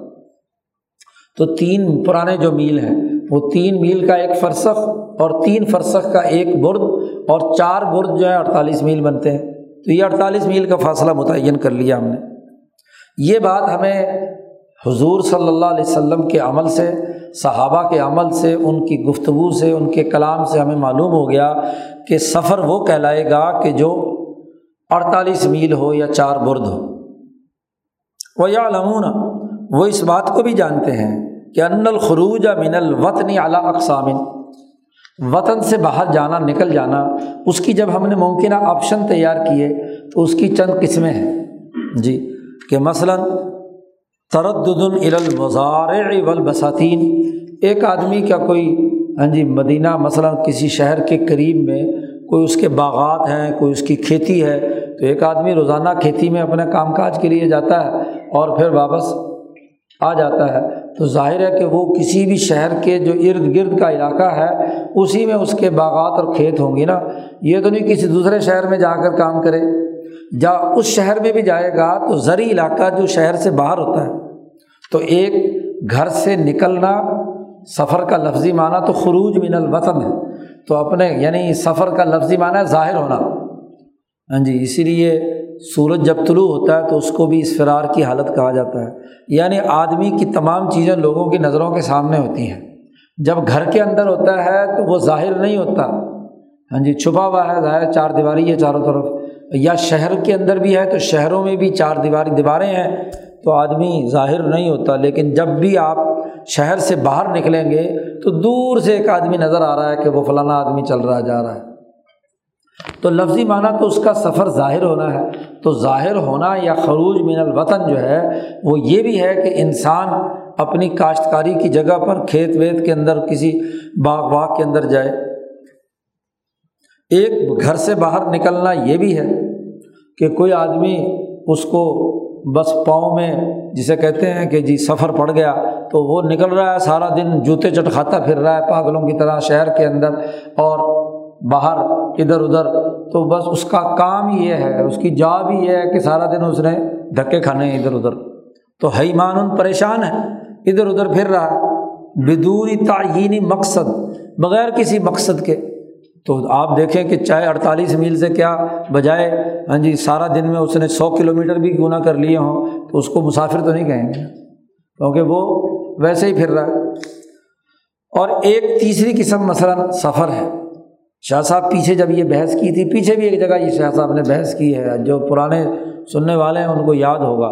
وہاں آپ آپشن ایک اور بھی شاہ صاحب نے متعین کیا تھا ایک آدمی سیر و تفریح کے لیے ہاں جی سفر کرتا ہے، باہر نکلا، ادھر ادھر سیر سپاٹے کر کے آ گیا۔ تو واک کر رہا ہے، مثلاً کئی میل کی کر لی اس نے۔ تو اس کو بھی باہر خروج من الوطن تو ہے نا، گھر سے باہر نکلا ہے، شہر سے باہر نکلا ہے سیر کے لیے۔ اور ایک وہ ہے جس کو سفر کہیں گے۔ تو وہ یادمون جب انہیں یہ بات معلوم ہے کہ ان اسم احادی حاضی لا یطلق الآخر یہ بات بھی طے شدہ ہے کہ ان میں سے ہر ایک گھر سے باہر نکلنا اس پر دوسرے کا اطلاق نہیں ہوتا۔ ایک کاشتکار کا نکل کر ہل چلانے کے لیے جانا، اب وہ اگر اپنے فصل میں ہل چلا رہا ہے، تو کتنے چکر کاٹتا ہے وہ؟ اس کے کلو میٹر شمار کیے جائیں تو پتہ نہیں، ہزاروں اس کے قدم ہاں جی رکھے جاتے ہیں۔ ایک آدمی سیر کے لیے ہے تو آج کل تو وہ آ گیا آپ کے پاس بٹن شرم جس سے پتہ چل جاتا ہے کہ بھائی کتنے قدم رکھے ہیں اس نے۔ تو زیادہ ذرا یہ کیا ہے؟ پیمائش آپ نے کر لی، لیکن ہر ایک کا دوسرے پر اطلاق سیر کرنے والے کو کوئی مسافر کہتے ہیں نہیں۔ جو ویسے ہی پھر رہا ہے شہر کے اندر، تو اس کو کوئی مسافر کہتا ہے؟ نہیں۔ اور ایک واقعتاً سفر، جس کو سفر لوگ سمجھتے ہیں۔ شاہ صاحب کہتے ہیں سبیر الاجتہادی اجتہاد کا طریقہ یہ ہے کہ استقرا کیا جائے۔ استقرا کہتے ہیں کہ اس چیز سے متعلقہ جتنے بھی امور ہیں، ان کا ڈیٹا اکٹھا کیا جائے۔ تمام امور کو اکٹھا کر کے جتنی مثالیں ہیں ان کو اکٹھا کیا جائے اللہ یطلق علیہ الاسم، جس پر مثلاً لفظ سفر جو ہے، اس کے اسم کا اطلاق ہوتا ہے عرفن بھی اور شرن بھی۔ اور وہ یس برل اوصاف اللہ بہا یفارق و احدہ پسیمہ ہو پھر اس کے بعد ہاں جی جائزہ لیا جائے، تجزیہ کیا جائے کہ ان میں سے کون کون سا ہے کہ یہ جو اسم ہے سفر کا، اس کے اوپر یہ آپشن اس کا اطلاق ہوتا ہے، مثلاً سیر پر سفر کا اطلاق ہوتا ہے، تو اس کا جائزہ لیا جائے، جانچا جائے، تو ظاہر ہے کہ سیر پر سفر کا اطلاق نہیں ہوتا، آپ نے اس پر کراس لگا دیا۔ کاشتکاری پر ہاں جی نہیں ہوتا، تو آپ نے وہاں بھی کیا ہے۔ اس کو کہتے ہیں صبر۔ عربی زبان میں اس کے لیے لفظ استعمال ہوا ہے، صبر، اس لیے یہاں لفظ یہ سین والا صبر ہے کہ وہ آئیں یس بارہ ہاں جی ایک سعود کے ساتھ ہوتا ہے اور ایک سین کے ساتھ ہوتا ہے۔ الاوصاف، وہ اوصاف جو اس اسم کو دوسرے سے جدا کرتے ہیں۔ تو پھر جو زیادہ عمومی ہوگا، جس کے اندر وہ سفر کے لفظ کا اطلاق، مثالیں ساری کی ساری فٹ ہو جائیں، اس کو آپ اختیار کریں گے کہ اس میں اس کی جن سے قریب بھی آ جائے اور وہ اخص صحافی موضع الفصلی اور اس کے جو خصوصیات یا امتیازی امور ہیں، جن میں ہاں جی باقی سارے آپشن آپ نے کاٹ دیے اور ایک ہی آپشن بچ گیا، اسی کو فصل کہتے ہیں۔ تو وہ فصل جو ہے جدا کرنے والی یا امتیازی خصوصیت والی، اس کو آپ نے ساتھ شامل کر دیا۔ تو فعلمنا، اس طریقۂ کار سے ہمیں یہ بات معلوم ہو گیا کہ ان الانتقال من الوطنی جز النفسی یون کہ وطن سے باہر منتقل ہونا یہ ایک کلی مفہوم رکھتا ہے۔ یہ ایک کلی بات ہے، کل بات ہے۔ از من کا نا ساوین فی محل اقامت ہی لا یقال له مسافر۔ جو آدمی اپنے محلے میں ادھر ادھر گھومتا پھر رہا ہے، اس کو مسافر نہیں کہتے۔ اسی طریقے سے وہ ان الانتقال من موضع معین جز ان نفسی ایسے ہی ایک مقام سے دوسری جگہ منتقل ہونا، یہ بھی ایک مفہوم کلی رکھتا ہے۔ اگر یہ نہ ہو ایک جگہ سے دوسری جگہ منتقل ہونے کا بنیادی قانون اور ضابطہ نہ ہو تو پھر اس کو حیمان کہتے ہیں کہ ایک آدمی بغیر کسی مقصد کے گھومتا پھر رہا ہے۔ سفر تو کسی نہ کسی مقصد کے تحت ہوتا ہے۔ بغیر کسی مقصد کے ہے تو چاہے وہ سو کلو میٹر بھی کر لے تو کیا ہوگا؟ کچھ نہیں۔ کانا حیمان لا سفر اس کو سفر نہیں کہتے۔ اسی لیے مجنون اور پاگل دن بھر میں پتہ نہیں کتنے کلو میٹر سفر کر لیتے ہیں، لیکن وہ ویسے ہی مکلف نہیں ہے وہ اکون ان اکون ذالک الموضع اب یہ بات طے ہو گئی کہ وہ مقام ایسا ہونا چاہیے کہ جہاں سے انسان جا کر اس دن رات میں واپس نہ لوٹ سکے۔ کیونکہ کھیتی پر گیا ہے تو صبح جائے گا تو شام واپس آ جائے گا۔ سفر پر یعنی سیر پر گیا ہے تو سیر کرنے والا دو چار گھنٹے میں واپس لوٹ کر پھر اپنے آ جائے گا۔ یا شہر کے اندر ہی کہیں کام کاج کے لیے گیا ہے، تو لوٹ کر شام کو واپس آ جائے گا۔ یا اتنے فاصلے پر گیا ہے، پندرہ، بیس، تیس کلو میٹر کے فاصلے پر کہ صبح گیا، کام کر کے شام کو واپس آ گیا۔ تو ایسے مقام پر جائے کہ لا یمکن الحر رجوع من ہو اس کے لیے ممکن نہ ہو لوٹ کر واپس اپنے اصل اقامت کی طرف آنا اس ایک دن میں اور ایک رات میں۔ یعنی کوئی چوبیس گھنٹے کے مدت میں وہ واپس لوٹ کر نہ آ سکتا ہو۔ اور اس میں بھی چونکہ اوائل لیلا کا ہے، رات کا بھی جو ابتدائی حصہ ہے، کیونکہ جب زیادہ گہری رات ہو جاتی ہے تو اس وقت تو آنا ویسے ہی خطرناک ہوتا ہے۔ تو جو لوگ آدمی دن میں جا کر رات کو واپس ابتدائی طور پر نہیں آ سکتا، اس پر ہم مسافر قرار قرار دیں گے۔ اور یہ عمل بھی ایک جز النفسیون ایک مفہوم کلی ہے، اس کی بھی پھر مزید ہمیں کلاسیفیکیشن کرنی ہے۔ وہ اللہ کانا ورنہ تو مثلاً یہ ہوگا کہ ایک آدمی کا سیر و سیاحت کے لیے اپنے باغات میں یا اپنی کاشت والی جگہ پر جانا، وہ بھی سفر ہو جائے اور وہ روزانہ اپنے کھیت میں جائے اور جا کر وہاں قصر نماز پڑھنا شروع کر دے۔ تو یہ بات درست نہیں ہوگی۔ اب اس کے لیے یہ لازمی طور پر یہ طے کیا گیا کہ یقون مسیرت یومن تامن، ایک مکمل دن جو ہے، اس کی مسافت ضرور ہونی چاہیے۔ اور اسی کو حضرت سالم رضی اللہ تعالیٰ عنہ نے فرمایا کہ مسیرت اربا بردن متیقن کہ یہ اڑتالیس میل ایسے ہیں کہ ایک آدمی ایک دن میں جا کر واپس نہیں آ سکتا چوبیس گھنٹے میں۔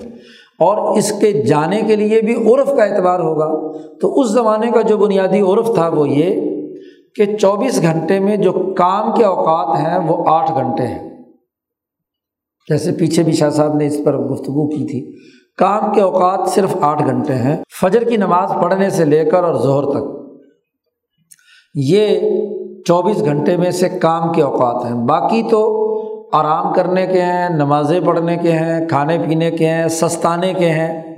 تو ایک آدمی اگر آٹھ گھنٹے مسلسل چلے پیدل درمیانی رفتار سے، یہ نہ ہو کہ لنگوٹا کس کے اور تیل لگا کر پیدل دوڑے، تو لوگ اس سے بھی زیادہ فاصلہ طے کر لیتے ہیں۔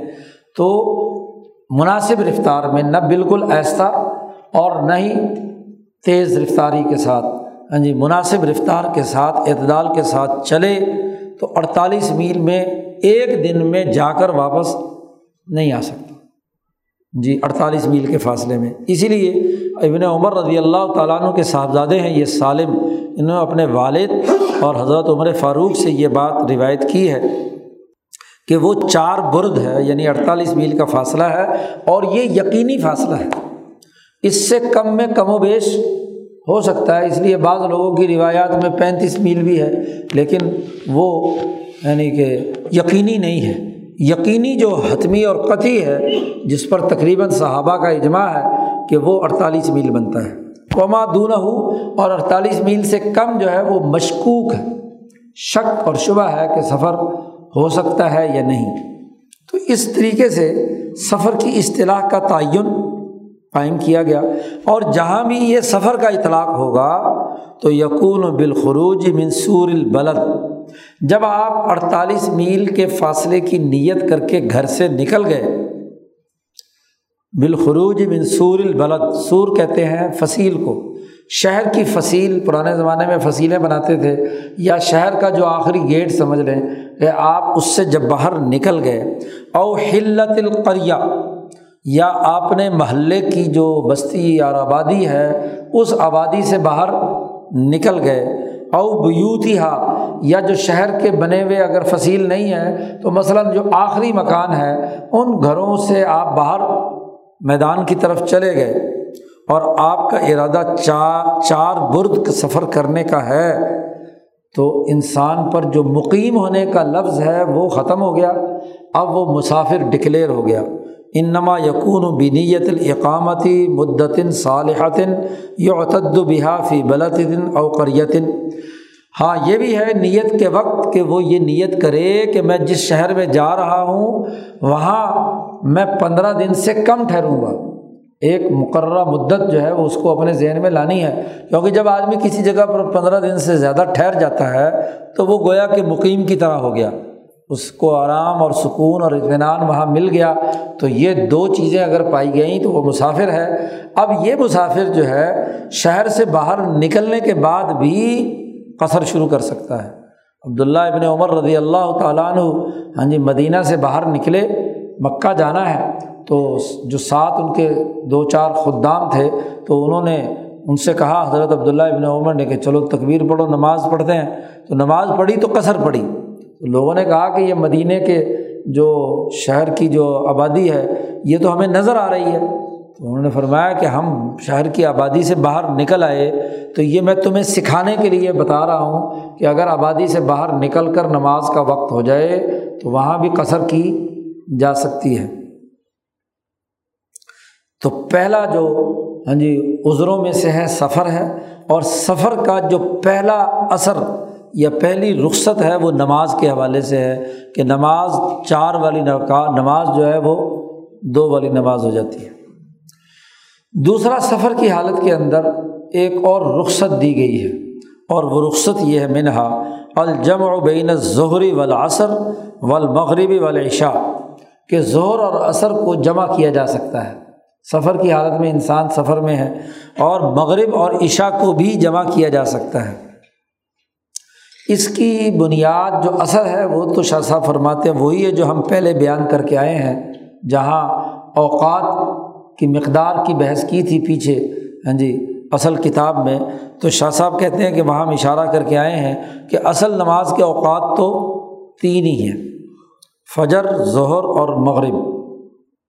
جی شاہ صاحب کہتے ہیں یہ تین اوقات ہیں۔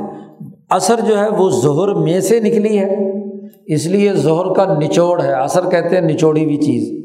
تو یہ ظہر کا نچوڑ ہے، کیا نام ہے، عصر کا وقت۔ اسی طریقے سے ولعشاء من المغربی اور یہ عشاء جو ہے، یہ مغرب میں سے ہے کہ مغرب ابھی عشائے اسے، اس لیے مغرب کو عشائے اولا کہا جاتا ہے۔ اور اس کو دوسری کو عشائے اخرا کہا جاتا ہے، کہ دیر والی عشاء۔ تو یہ عشاء مغرب سے۔ اب اصل میں تو اوقات تین ہی تھے۔ تو لے اللہ تکون المدت الطویلا فاصلۃ البین ذکرین یہ ظہر کے بعد اثر اس لیے ہوئی کہ تاکہ مغرب اور ظہر کے درمیان یعنی زوال ہوتے ہی اور مغرب کے درمیان چونکہ ذکر میں بڑا فاصلہ تھا، تو اس فاصلے کو پاٹنے کے لیے درمیان میں اثر کی نماز رکھ دی۔ اسی طریقے سے مغرب اور عشاء اگر سونے سے پہلے پڑھی جائے تو خاصا فاصلہ تھا، اس لیے اس کے ساتھ ہی کیا ہے؟ ایک عشاء رکھ دی گئی، بلکہ فجر تک بڑا فاصلہ ہے، فجر تک مغرب اور فجر میں۔ اس لیے درمیان میں کیا ہے؟ عشاء رکھ دی گئی۔ لے اللہ یقون النوم اعلیٰ صفت الغفلہ۔ اور یہ بھی ہے کہ عشاء سونے سے پہلے پڑھنی چاہیے کہ عشاء پڑھ کر آدمی سو جائے۔ اس لیے عشاء کے بعد گپ شپ لگانے کی اجازت نہیں دی گئی۔ اسمار یعنی کس سے کہانیاں، سننا، سنانا، یہ ممنوع قرار دیا گیا کہ نماز پڑھتے ہی سو جائیں۔ تو غفلت کے طور پر نہ سوئے، بلکہ نماز پڑھ کے سوئے۔ تو شارع الحم تو شریعت نے رخصت دے دی کہ سفر کی حالت کے اندر کہ تقدیم و تاخیر تقدیم و تاخیر کی جا سکتی ہے یعنی مقدم بھی پڑھی جا سکتی ہے اور مؤخر بھی پڑھی جا سکتی ہے باقی ائمہ کے نزدیک۔ امام شافی وغیرہ، امام احمد کے یہاں اثر جو ہے وہ زوال کے ساتھ بھی پڑھی جا سکتی ہے۔ اسی طریقے سے عشاء مغرب کے ساتھ بھی پڑھی جا سکتی ہے۔ لیکن امام اعظم، امام ابو حنیفہ کے یہاں یہ نہیں پڑھی جا سکتی۔ یہ بات مسئلہ یاد رکھ لیں۔ جو تقدیم و تاخیر ہے، اس کے بارے میں امام اعظم، امام ابو حنیفہ یہ فرماتے ہیں کہ دیکھو وقت جو ہے وہ نماز کے فریضے کا سبب ہے۔ تو ابھی علت آئی نہیں تو مسبب کیسے؟ جی علت آئی نہیں تو معلول کیسے؟ ابھی وقت آیا نہیں تو نماز فرض ہی نہیں ہوئی، تو جو ڈیوٹی شروع نہیں ہوئی، اس کو قبل از وقت کیسے ڈیوٹی سر انجام دے رہا؟ تو اس لیے امام صاحب یہ کہتے ہیں کہ اگر جمع کرنا ہو ظہر اور عصر کو تو جمع سوری ہو سکتی ہے۔ جمع سوری کا مطلب یہ ہے کہ ظہر آخری وقت میں پڑھی جائے اور فوراً ہی عصر کا وقت ہو جائے اور فوراً ہی ساتھ ہی عصر اثر اول وقت میں پڑھ لی جائے، ایسے ہی مغرب آخری وقت میں پڑھی جائے اور عشاء جو ہے اول وقت میں پڑھ لی جائے۔ جیسا کہ خود نبی اکرم صلی اللہ علیہ وسلم نے مزدلفہ کی رات میں مغرب آخری وقت میں پڑھی، عشاء کے قریب جا کر حاجی پڑھتے ہیں اور اب اسی طریقے سے عشاء اول وقت میں پڑھی گئی۔ اسی طریقے سے یہ ظہر کی نماز کے اندر بھی ایسا ہو سکتا ہے، لیکن اگر تو امام کے ساتھ عرفہ کا میدان ہے تو وہاں تو چونکہ حضور کی نس آ گئی ہے کہ حضور صلی اللہ علیہ وسلم نے زوال کے فوراً بعد ہی زہر پڑھی اور ساتھ ہی اثر پڑھ لی۔ تو اگر آدمی وہاں امام حج جو ہے، سرکاری امام حج ہے، جس کو حکومت وقت نے مقرر کیا ہے، اگر اس کے ساتھ مسجد نمرہ میں انسان نماز پڑھ رہا ہے، تو پھر تو امام ابنیفا فرماتے ہیں کہ چونکہ نس آ چکی ہے، حضور کا حکم ہے۔ اس لیے وہاں ہاں جی امام کے ساتھ ہی زہر پڑی ہے، اس نے تو ساتھ ہی کیا ہے۔ لیکن وہاں بھی شرط یہی ہے امام صاحب کے نزدیک کہ امام مسافر ہونا چاہیے۔ آج کل جو سب سے بڑی خرابی پیدا ہوتی ہے وہ یہ کہ حرم کا امام اٹھا کر لے آتے ہیں، وہ مسافر نہیں ہوتا۔ مکہ سے عرفات، کوئی بائیس تیئیس کلو میٹر ہے۔ تو بائیس تیئیس کلو میٹر میں سفر پورا نہیں ہوتا۔ تو اگر امام کعبہ جو مکہ میں مقیم ہے، وہ اگر آیا ہے اور وہ دو رکعت پڑھا رہا ہے تو امام ابو حنیفہ کے نزدیک اس کے پیچھے نماز نہیں پڑھی جا سکتی۔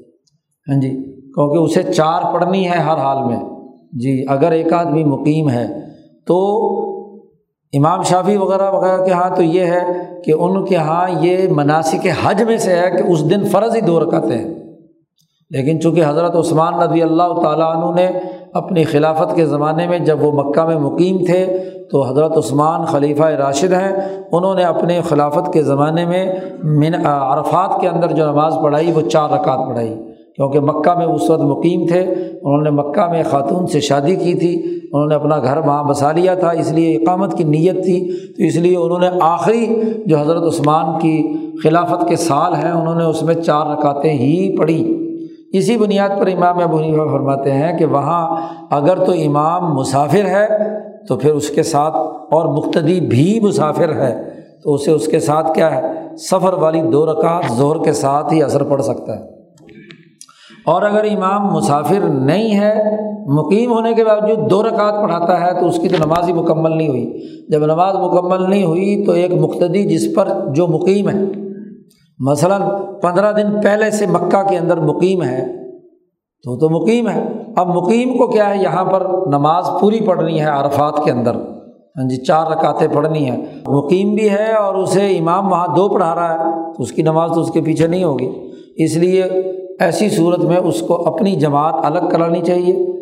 عرفات کے میدان میں دعاؤں کا مرحلہ ہے۔ اب وہاں اس وقت اگر فریضہ ہی نہیں ادا ہوا تو پھر دعائیں کس بات کی قبول ہوں گی؟ اس لیے وہ اپنی نماز وہاں پر اسی طریقے سے سر انجام دے اور اگر ہاں جی زہر کے ساتھ زہر کے وقت میں زہر پڑے عصر کے وقت میں اثر پڑے البتہ مغرب میں تو چونکہ مغرب، غروب کے فوراً بعد پیدل چلنا ہے مزدلفہ کے لیے اور مزدلفہ ہاں جی وہاں پہنچتے پہنچتے عشاء ضرور ہو ہی جاتی ہے۔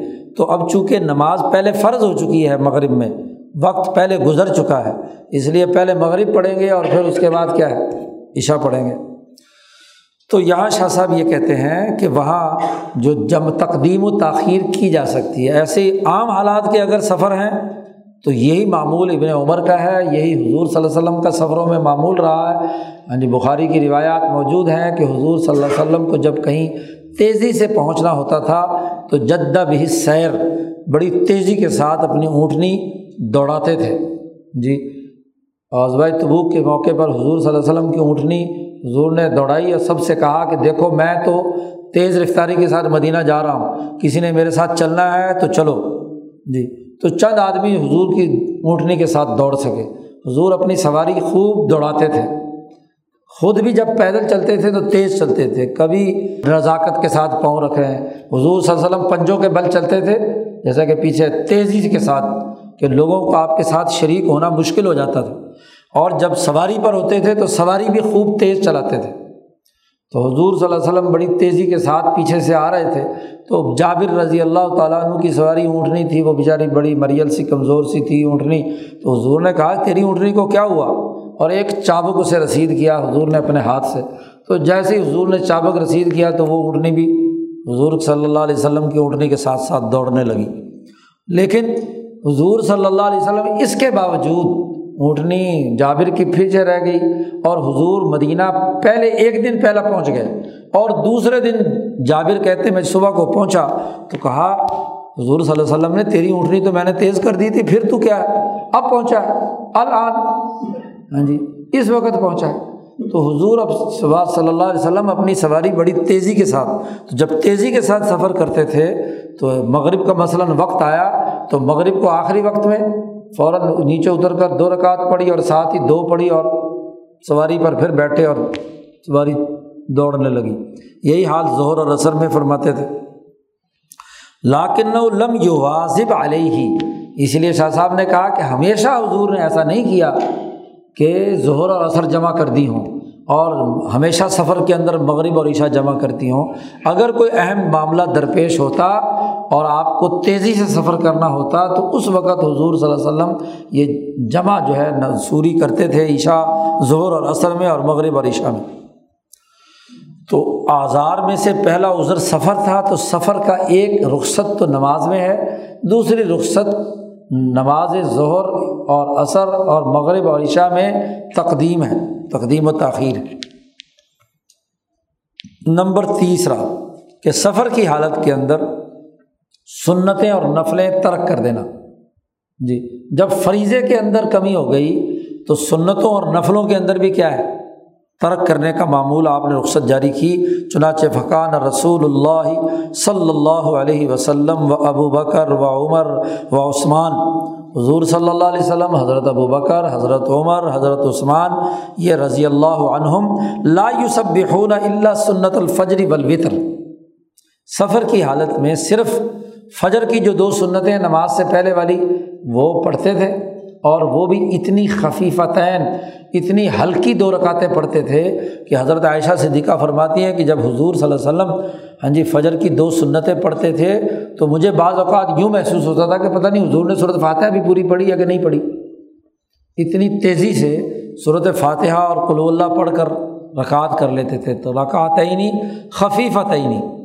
تو اس طریقے سے حضور نے کم از کم فجر کی دو سنتیں ہر حال میں سفر میں پڑھی ہیں اور وطر حضور نے ضرور تین وطر ضرور پڑھے ہیں۔ تو اس کے علاوہ کوئی اور نماز سفر کے اندر، خاص طور پر جب سواری پر سوار اور سفر ہوں، تو آپ نے کبھی کوئی نفل نماز نہیں پڑھی۔ یہ سنتوں کا ترک کرنا جائز ہے۔ ہاں اگر اطمینان کی حالت ہو آدمی وہاں پہنچ گیا، مسافر ہے، دو چار دن رہنا ہے، تو اب چونکہ سفر کی حالت نہیں ہے، تو وہاں اگر اس کا جی چاہے، ذوق، شوق ہو، تو نفل پڑھ سکتا ہے۔ چوتھی بات جو اس میں اجازت دی گئی ہے کہ وہ کہ سواری پر نماز نفل کی نیت باندھ کر ہاں جی سواری جدھر مرضی جا رہی ہے جی حیث و توجہت بھی یومی ایمان سواری کا رخ چاہے قبلہ ہو یا غیر قبلہ ہو۔ ہاں جی جدھر بھی رخ ہو تو جدھر بھی چہرہ کرو تو ادھر ہی اللہ تبارک و تعالیٰ ہے، ادھر ہی خانہ کعبہ ہے۔ تو فول وجہ کا شطر المسجد الحرام، یہ اس وقت ہے جب زمین سے اتر کر نماز پڑھنی ہے۔ تو اس پر چنانچہ عبداللہ ابن عمر رضی اللہ تعالیٰ عنہ کا معمول، دوسرے لوگوں کا، خود نبی اکرم صلی اللہ علیہ وسلم کا معمول کہ سفر میں اونٹ پر بیٹھ کر نیت باندھ لی اور اشارے سے یعنی رقوع اور سجدے دونوں اشارے سے ہیں، تو سواری جدھر مرضی جا رہی ہے، ظاہر سواری کی لگام تو پکڑی ہوئی ہے، لیکن جدھر بھی رخ ہے اس کا، تو نماز پڑھتے رہتے تھے نفل کی۔ یوں میں ایمان و ظال کا فن نوافل یہ سن، نوافل میں بھی ہے، اور وہ سنت الفجری ولوتری لل فرائض فرائض میں ایسا کام نہیں ہو سکتا۔ امام ابو حنیفہ کے نزدیک تو وطر میں بھی نہیں ہو سکتا۔ وطر بھی واجبات میں سے ہیں، وہ بھی زمین پر اتر کر ہوں گے۔ یہاں امام شافی کا قول شاہ صاحب نے نقل کیا ہے۔ چونکہ وطر ان کے یہاں سنت موقع ہے، اس لیے وطر جو ہے وہ اس پہ اونٹ پر بیٹھ کر، سواری پر بیٹھ کر پڑھے جا سکتے ہیں۔ البتہ فرائض کسی بھی صورت میں سواری پر نہیں پڑھے جا سکتے۔ آج کل سب سے بڑی خرابی ہے، بس میں بیٹھے ہوں گے اور وہیں پہ زور پڑتا پہ ہاں۔ کیسے پڑھ رہے ہو تم؟ تمہاری گھر کی شریعت ہے۔ نبی اکرم صلی اللہ علیہ وسلم نے کبھی نہیں پڑھے۔ فرائض تو نیچے اتر کر، یا اگر سواری میں پڑھنا ہے تو سواری قبلہ رخ ہو، مثلاً ٹرین ہے، جہاز ہے، اور دوسرا یہ کہ کھڑے ہو کر ہو، یہ لازمی اور ضروری ہے اس کے لیے۔ یہ جو سواریوں پر بیٹھ کر نمازیں پڑھتے ہیں، یہ ایسے نماز وماز نہیں ہوتی۔ نفل پڑھے جا سکتے ہیں، فرض تو نیچے اتر کر ادا کرنا ہے۔ اور اگر نہیں وقت ہے آپ کے پاس تو قضا پڑھو۔ یہ کوئی فرض واجب نہیں ہے، نہیں آپ کو موقع مل رہا جہاں بس والے نے بس نہیں روکی، آپ کا جہاز نہیں روکا تو قضا کی جا سکتی ہے۔ لیکن گلے سے اتارنا یہ درست نہیں ہے کہ جی وہیں سیٹ پر بیٹھے بیٹھے نیت باندھ کر نماز کہتے ہیں جی فرض ادا کر لیے۔ تو یہ پہلا عذر ہے سفر کا۔ اور اس پہلے عذر کے اندر چار رخصتیں دی گئی ہیں۔ ہاں جی نوافل سواری پر بیٹھ کر پڑھے جا سکتے ہیں، سنتیں جو ہیں وہ چھوڑی جا سکتی ہیں۔ اسی طریقے سے کیا ہے، اگر سفر کا اطلاق ہو گیا ہے تو سفر میں ظہر اور عصر اور مغرب اور عشاء میں جمع کیا جا سکتا ہے۔ اور چوتھی چیز قصر ہے۔ یہ تو عذر نمبر ایک ہو گیا۔ شاہ صاحب چونکہ پورا نظام اور قانونی ڈھانچہ پورا بیان کر رہے ہیں، تو عذروں میں سے دوسرا عذر جو ہے الخوف۔ خوف حالت جنگ ہے، حالت فتنہ ہے کوئی بد امنی کا معاملہ ہے، تو یہ بھی ایک عذر ہے۔ ایک عذر کے لیے نبی اکرم صلی اللہ علیہ وسلم نے صلاۃ الخوف کئی طریقے سے پڑھائی۔ اور اس صلاۃ الخوف کے لیے یہ ضروری ہے کہ جتنے بھی لوگ ہیں، وہ اسی امام کے پیچھے نماز پڑھنا چاہتے ہیں۔ تو تب تو صلاۃ الخوف ہے کہ وہ وہ سمجھتے ہیں کہ اسی امام کے پیچھے ہم نے کوئی رہنما ہے، کوئی ان کا سپہ سالار ہے، اس کے پیچھے پڑھنا چاہتے ہیں، تو پھر بات ہے۔ ورنہ تو الگ الگ جماعتیں کرائیں اور اپنی اپنی نمازیں پڑھیں، جتنے بھی فوجی ہیں اور جنگجو ہیں۔ تو چونکہ نبی اکرم صلی اللہ علیہ وسلم نے رخصت دی ہے کہ خوف کی حالت میں علیحدہ علیحدہ اس طریقے سے بھی ایک ہی امام کے پیچھے پڑھی جا سکتی ہے۔ تو اس کے جو طریقے یہاں پر شاہ صاحب نے بیان کیے ہیں کوئی تقریباً چار طریقے جو احادیث میں مروی ہیں۔ تو جو کہ شاہ صاحب تمام احادیث کو جمع کرتے ہیں، تو چار طریقے نماز خوف پڑھنے کے ہیں، وہی بیان کر دیے یہاں شاہ صاحب نے۔ نمبر ایک، کہ قوم کی دو صفحے بنائی جائیں۔ فصلہ بہم امام انہیں نماز پڑھائے۔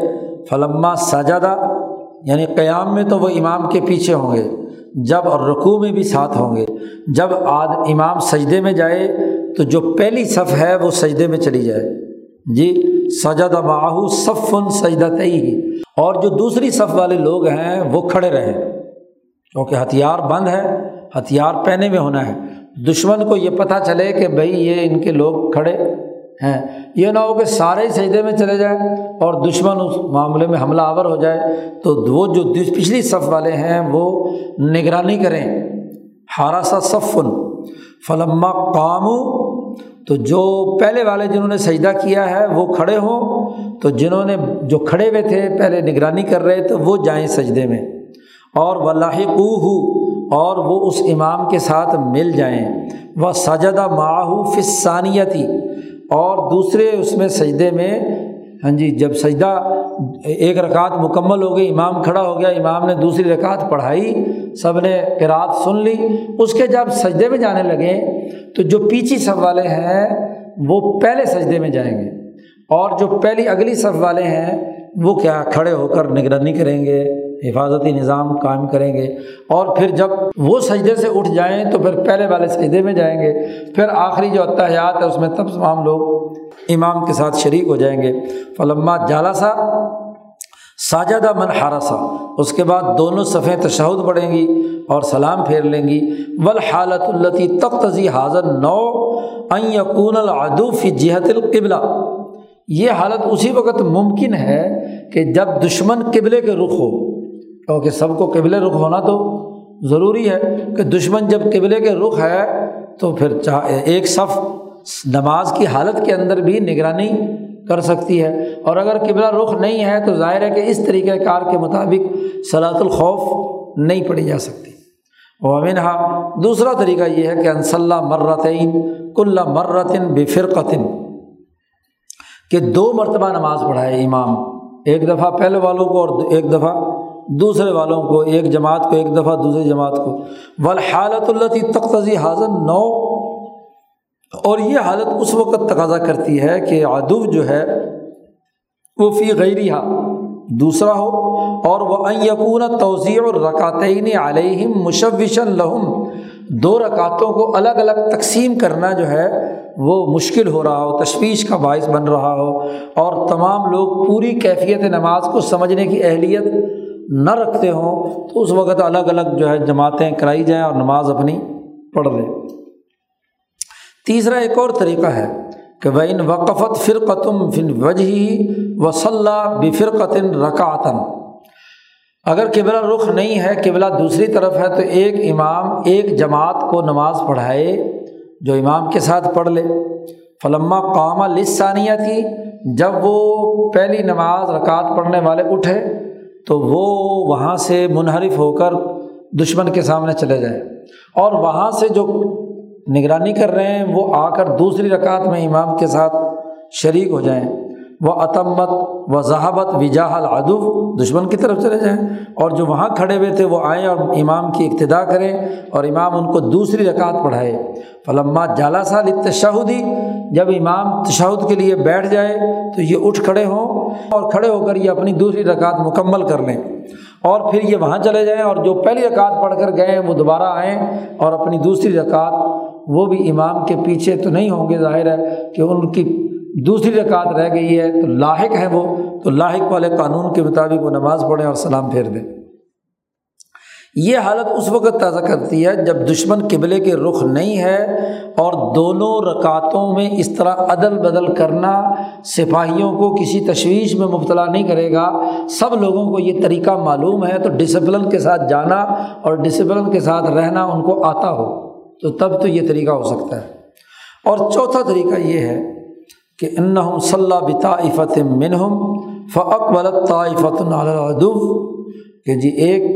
جماعت جو ہے وہ نماز پڑھے اور دوسری دشمن کے سامنے کھڑی ہو، تو رکا بہم رکاتن سمن صرف ہو پھر وہ چلے جائیں اس کی جگہ پہ دوسرا جماعت آ جائے اور وہ آ کر نماز پڑھے۔ وہ جا الائی کا اور یہ جائیں اور پھر فراقہ بہم رکاتن ایک رکعت پڑھیں۔ اور پھر سما ان تم ہا الائی ہا اکیلے اکیلے اپنی جو رکعت، جہاں جہاں بھی جس جگہ پر بھی آنا جانا نہ ہو، اپنے اپنی جگہ پر اپنی اپنی رکعت پوری کر لیں۔ بہرحال یہ جتنے طریقے صلاۃ الخوف کے احادیث میں صحابہ سے مروی ہیں، وہ سب کے سب یہاں شاہ صاحب نے منتقل کر دیے۔ بات جہاں، چونکہ نبی اکرم صلی اللہ علیہ وسلم کی ذات گرامی کی تھی، تو اس لیے آپ تو رسول تھے۔ تو لوگ چاہتے تھے کہ آپ صلی اللہ علیہ وسلم کے پیچھے نماز پڑھیں۔ تو حضور صلی اللہ علیہ وسلم کے بعد یا خلفۂ راشدین کے بعد یہ کوئی لازمی اور ضروری نہیں کہ ایک ہی امام کے پیچھے پڑھے بس ہر ایک اپنے اپنے امام کے ساتھ نماز پڑھ لے، دوسرا، دوسری جماعت آئے تو وہ اپنے امام کے ساتھ نماز پڑھ لے، تو صحیح طریقۂ کار تو یہی ہے۔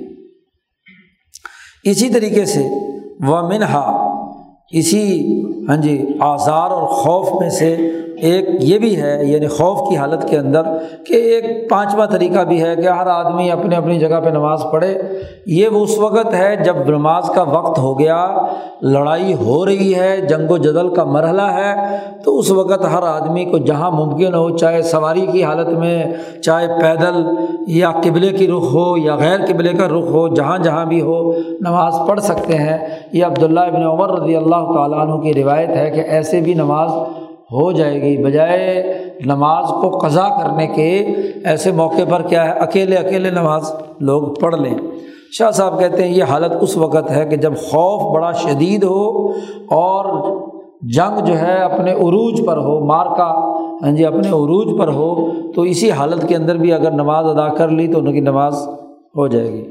خلاصہ یہ ہے کہ یہ سارے طریقے جو ہیں نبی کرم صلی اللہ علیہ وسلم سے روایت کردہ ہے اور یہ سب جائز ہیں۔ انسان ان میں سے جس کو اپنی مسلط کے موافق سمجھتا ہے اور جو اس کو آسان لگتا ہے ان میں سے جو کرنا چاہتا ہے کر لے۔ دو ہوگی ایک سفر اور دوسرا خوف۔ تیسرا جو عذر ممکنہ طور پر ہو سکتا ہے وہ مرض کا ہے۔ وہ من الزاری المرض۔ تو مرض کی حالت میں بھی حضور نے رخصتیں دی ہیں۔ اور مرض کی حالت میں جو رخصتیں دی ہیں، اس کا زیادہ تر تعلق ہاں جی اسقات سے نہیں ہے، ابدال سے ہے۔ پیچھے شروع میں کہا تھا نا کہ یا تو قانون میں کچھ چیز کام کرنا ساقت قرار دے دیا جاتا ہے یعنی چھوٹ دے دی جاتی ہے، اور یا اس میں کچھ تبدیلی کر دی جاتی ہے۔ تو مرض کی حالت کے اندر تبدیلیاں کی گئی ہیں۔ جیسا کہ نبی کرم صلی اللہ علیہ وسلم نے فرمایا کہ نماز پڑھو سل قائمن کھڑے ہو کر نماز پڑھو۔ فعلم تستے اگر تم کھڑے ہو کر نماز پڑھنے کی طاقت نہیں رکھتے کسی بیماری یا مرض کی وجہ سے، تو فقاعدن تو بیٹھ کر پڑھ لو۔ اور فعلم تستتی اگر بیٹھ کر بھی نہیں پڑھ سکتے، تو فعلا جم بن تو پہلو کے بل، کروٹ کے بل لیٹ کر یا سیدھا لیٹ کر پڑھ لو۔ اور نبی اکرم صلی اللہ علیہ وسلم نے اسی طرح نفل نماز کے بارے میں یہ ارشاد فرمایا کہ من صلی قائمن جس نے نفل نماز کھڑے ہو کر پڑھی تو یہ افضل ہے۔ اور من صلی قائدن جس نے بیٹھ کر نماز پڑھی تو اس کو کھڑے ہونے والے کے اجر کے مقابلے میں آدھا اجر ملے گا۔ تو کوئی اگر بیماری یا کسی تکلیف یا بڑھاپے کی وجہ سے بیٹھ کر نماز پڑھتا ہے تو پڑھ سکتا ہے۔ اقول شاہ ولی اللہ صاحب فرماتے ہیں کہ اس حدیث کی تشریح میں میں کہتا ہوں کہ لمہ کا نام حق صلاحی آئیں یقصرا منہا۔ نماز کا اصل حق یہ ہے کہ اس کو کثرت سے پڑھنا چاہیے۔ اور نماز کی اصل یہ ہے کہ انسان کھڑے ہو کر پڑھے اور یا بیٹھ کر پڑھے، کما بینا و انما وجب القیام و عندت تشریح جب اصل قانون نماز کا نفاذ کیا گیا تو اس میں قیام واجب تھا۔ اب اگر مریض ہو گیا ہے، بیمار ہو گیا ہے تو پوری نماز چھوڑنے کے بجائے تو قیام چھوڑ دے، بیٹھ کر پڑھ لے۔ اچھا جی بیٹھ کر بھی نہیں پڑھ سکتا تو پھر پوری نماز چھوڑنے کے بجائے لیٹ کر پڑھ لے۔ تو اگر پورا نہیں کر سکتا تو کم از کم اس کا کچھ حصہ جو ہے وہ تو ادا کرے۔ تو اللہ کی رحمت تقاضا کرتی ہے کہ انسان کے لیے سہولت پیدا کی جائے، گنجائش پیدا کی جائے کہ نفلی نماز بیٹھ کر پڑھ لے۔ اور وبین الحم مابین درجتعین حضور نے دونوں درجوں کا فرق جو ہے وہ بیان کر دیا۔ ایک اور نماز بھی ہے، صلاۃ الطالب وغیرہ ہی جی کہ انسان کسی حاجت کی طلب کے لیے کوئی نماز پڑھتا ہے۔ تو وقت وردت صلاۃ الطالب۔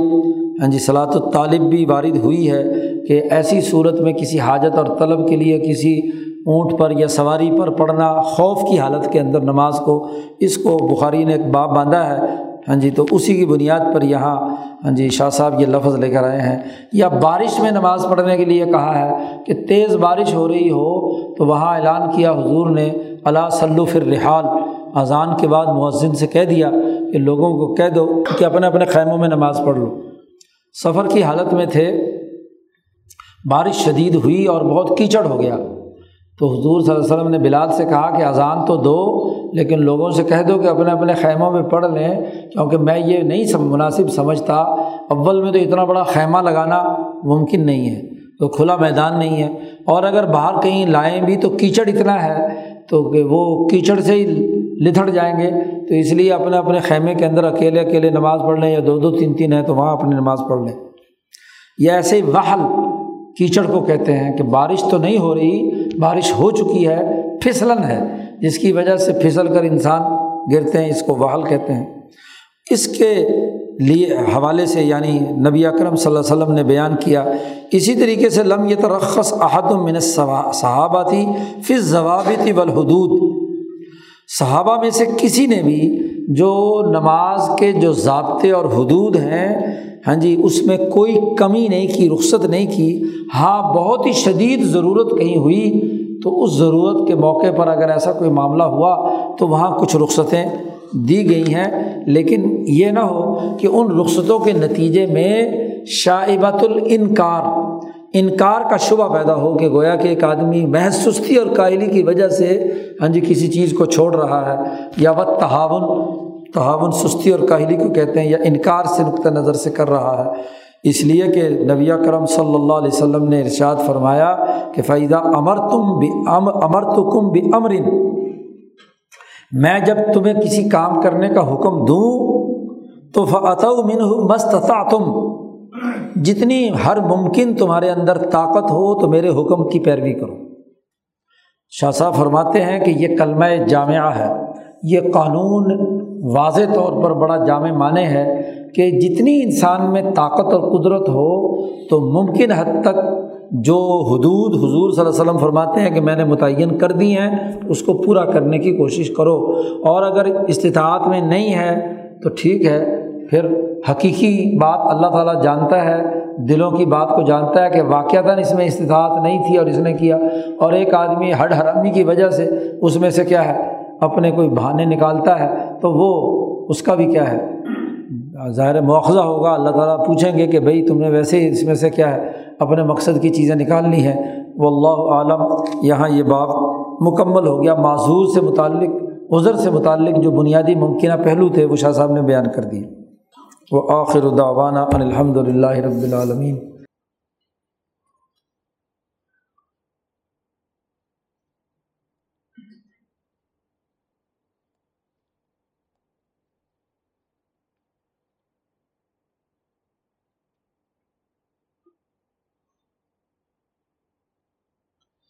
اجمعین۔